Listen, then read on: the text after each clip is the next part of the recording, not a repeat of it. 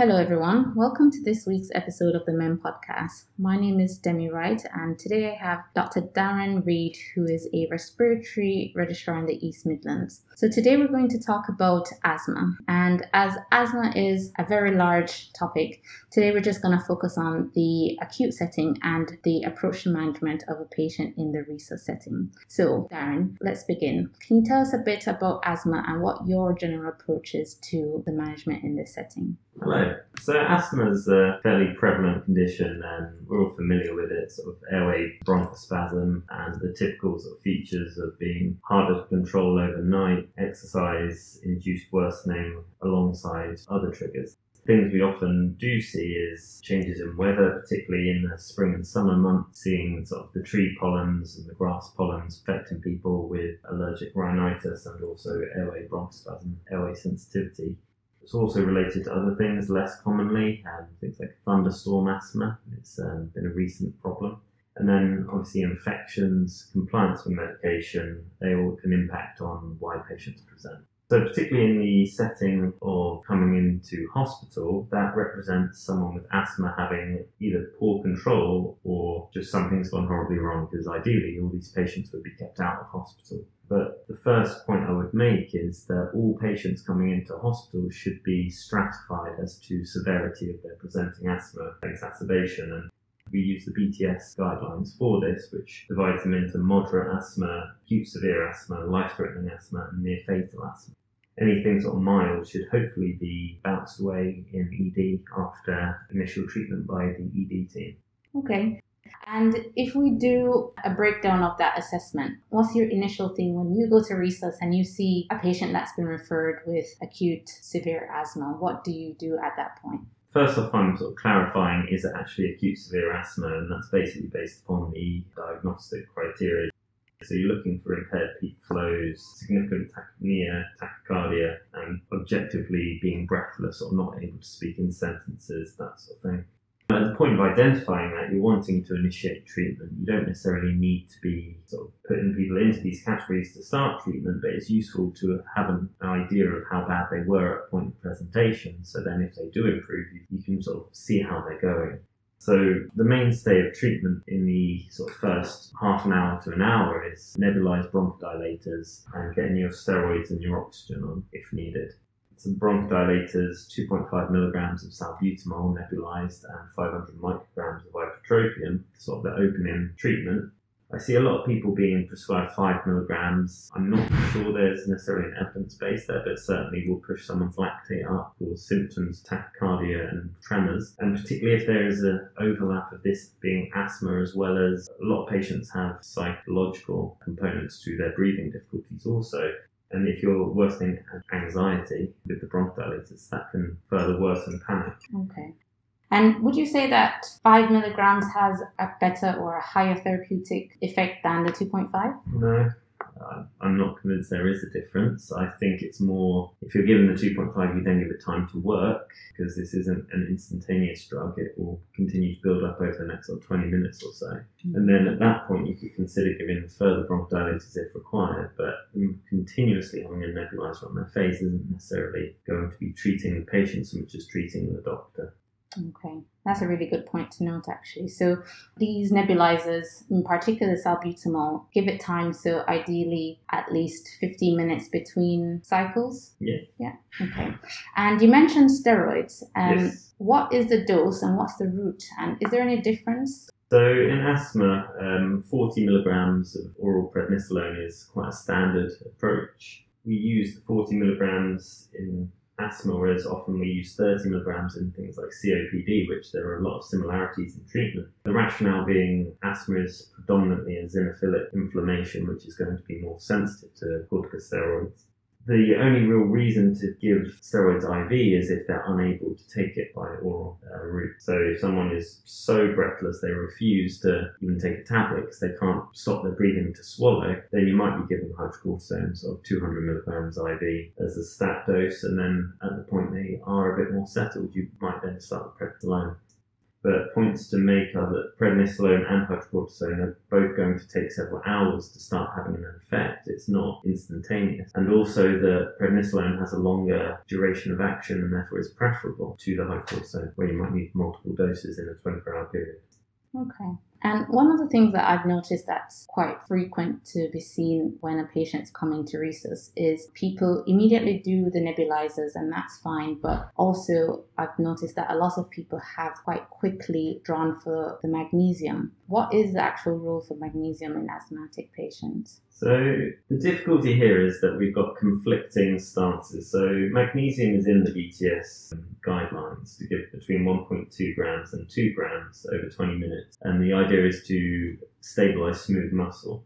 There's very little harm with it, so I think it's quite readily reached for because it again makes you feel like you're doing something and is one more tick that you have done in sort of initiating treatment to remove barriers that other people will say, well, give that. I'm not aware of a particularly good evidence base for that, and um, some trusts refuse to use it on that basis. But given that it's in the BTS guidelines, it's something I do tend to prescribe, although I don't necessarily put a lot of faith in the effect.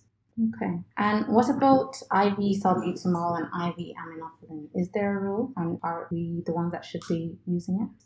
So IV salbutamol is something that I've never prescribed, and it's certainly something I don't see the role of. With IV aminophylline, that is something that I use. There is a outdated and very small evidence base for it, but it's a classic drug that is brought up in every pharmacological exam where the toxicity and the therapeutic effect are so close that the therapeutic window is very narrow. It requires fairly rigorous monitoring of therapeutic levels because either you're going to be too low and it's going to be doing nothing, or you're going to push them into toxicity and tachycardia and potentially making them worse in that respect.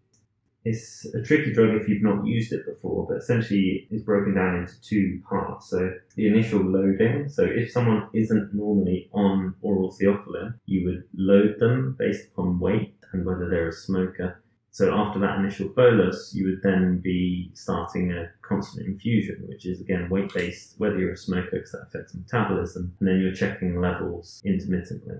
If you've loaded, it's fairly soon after starting the infusion you'll be checking. If you haven't loaded, then it's about 16 hours on. But you're needing to get those because you're then going to be adjusting the rate of infusion to keep them in that therapeutic window. Anecdotally, people tell me that it's a very effective drug counter argument to that is always is that not just the delayed effect of the steroids and the bronchodilators? And it's very tricky to know. Okay. So, routinely, would you use it in someone who hasn't then responded to your initial management? I would because if they're failing to respond to initial treatment, if they're then heading towards intensive care, trying to ventilate invasively a patient with severe bronchospasm is very difficult and they end up having very high pressures to ventilate, which can cause barotrauma to the patient. So anything that you can do to try to break the bronchospasm is obviously sought after, even if it's not particularly efficacious. Okay. So you mentioned ITU there. Yes. When would you get ITU involved for an asthmatic patient that comes in? So anyone that is near fatal, that's just straight away a call to ITU. That's basically if they're already hypercapnic, that is a very late stage in the asthma presentation and has a very high risk of them dying if nothing is done. It's effectively showing that rather than being hypocapnic or normocapnic, they've fatigue to the point that they're no longer able to ventilate adequately and then will rapidly progress to a respiratory acidosis. So IT should be called at that point of identifying them. But also, anytime you see someone that is not responding to treatment, particularly if they're in the life-threatening category, if you're seeing them deteriorate despite treatment, I've got a few cases that are in my mind of how quickly that can happen. I, I remember having sat with an ITU reg watching a patient that was normocapnic and just talking about how this is going to progress, and then they just in front of us became floppy and just sank to the bed. Clearly, over you know the space of a minute or two, they've gone from ventilating, working very hard, to just being so tired that they just collapsed. Oh wow, that's definitely something that's frightening for anyone to see in that setting or in any other setting, when or should you use NIV for the management of acute asthma? So ITU can, but it should never be done in a medical or emergency setting. It should be done on ITU at their discretion as a bridge or potential stopgap before invasive ventilation.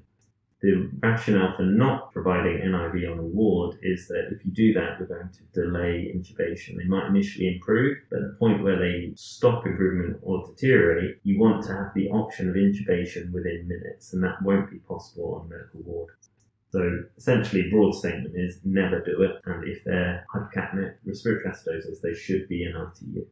Okay. When you have patients that come in, do you do an ABG on all asthmatic patients? I think that falls back into where are they in terms of severity. So if they're a moderate asthmatic exacerbation where their peak flow is actually still quite good, they're maintaining their own oxygen saturations on air, I'm not necessarily sure there's going to be a change in management. Certainly anyone that's becoming hypoxic, I do. If I'm concerned clinically, I do because then you're starting to wade into are there any features of life-threatening asthma, and that by definition will require a blood gas. So I don't think you need it in all patients, but I have a low threshold if the patient is looking unwell. Okay, all right. And just to wrap up a bit, you've done everything. You've given the patient regular nebulizers, you've given them magnesium and aminophylline, and they've improved quite a lot. So they're on the ward. When do you consider them for discharge? So you will need to step back on the medical intervention. So if they're on an aminophylline infusion, you'll want to wean that and get them off it. The magnesium will have already been stopped. It's only a bolus you would want to have stopped nebulizers for 24 hours and have established them at a peak flow of 75% or greater of their predicted or their best previous before you're discharging. If you're trying to discharge them too rapidly, they might still have some nebulized bronchodilator on board that will falsely reassure you that they're well. They'll go home and could get worse and come back or die. So we shouldn't rush these discharges. Okay. And what about the steroids? Do we stop them on the day of discharge or should they have a longer course? So, for a first course, a five day course should be sufficient, but you have to factor in previous events. So, if they've been in sort of managed in primary care and have had a couple of courses of steroids preceding admission, then actually you don't want necessarily to stop them cold turkey, particularly if they've gone on for sort of two weeks or longer. You might gradually wean that. A typical weaning regime would be about five milligrams every three days with the goal of stopping. All right. Well, thank you so much, Dr. Reid. That's been My extremely pleasure. helpful. See you next time.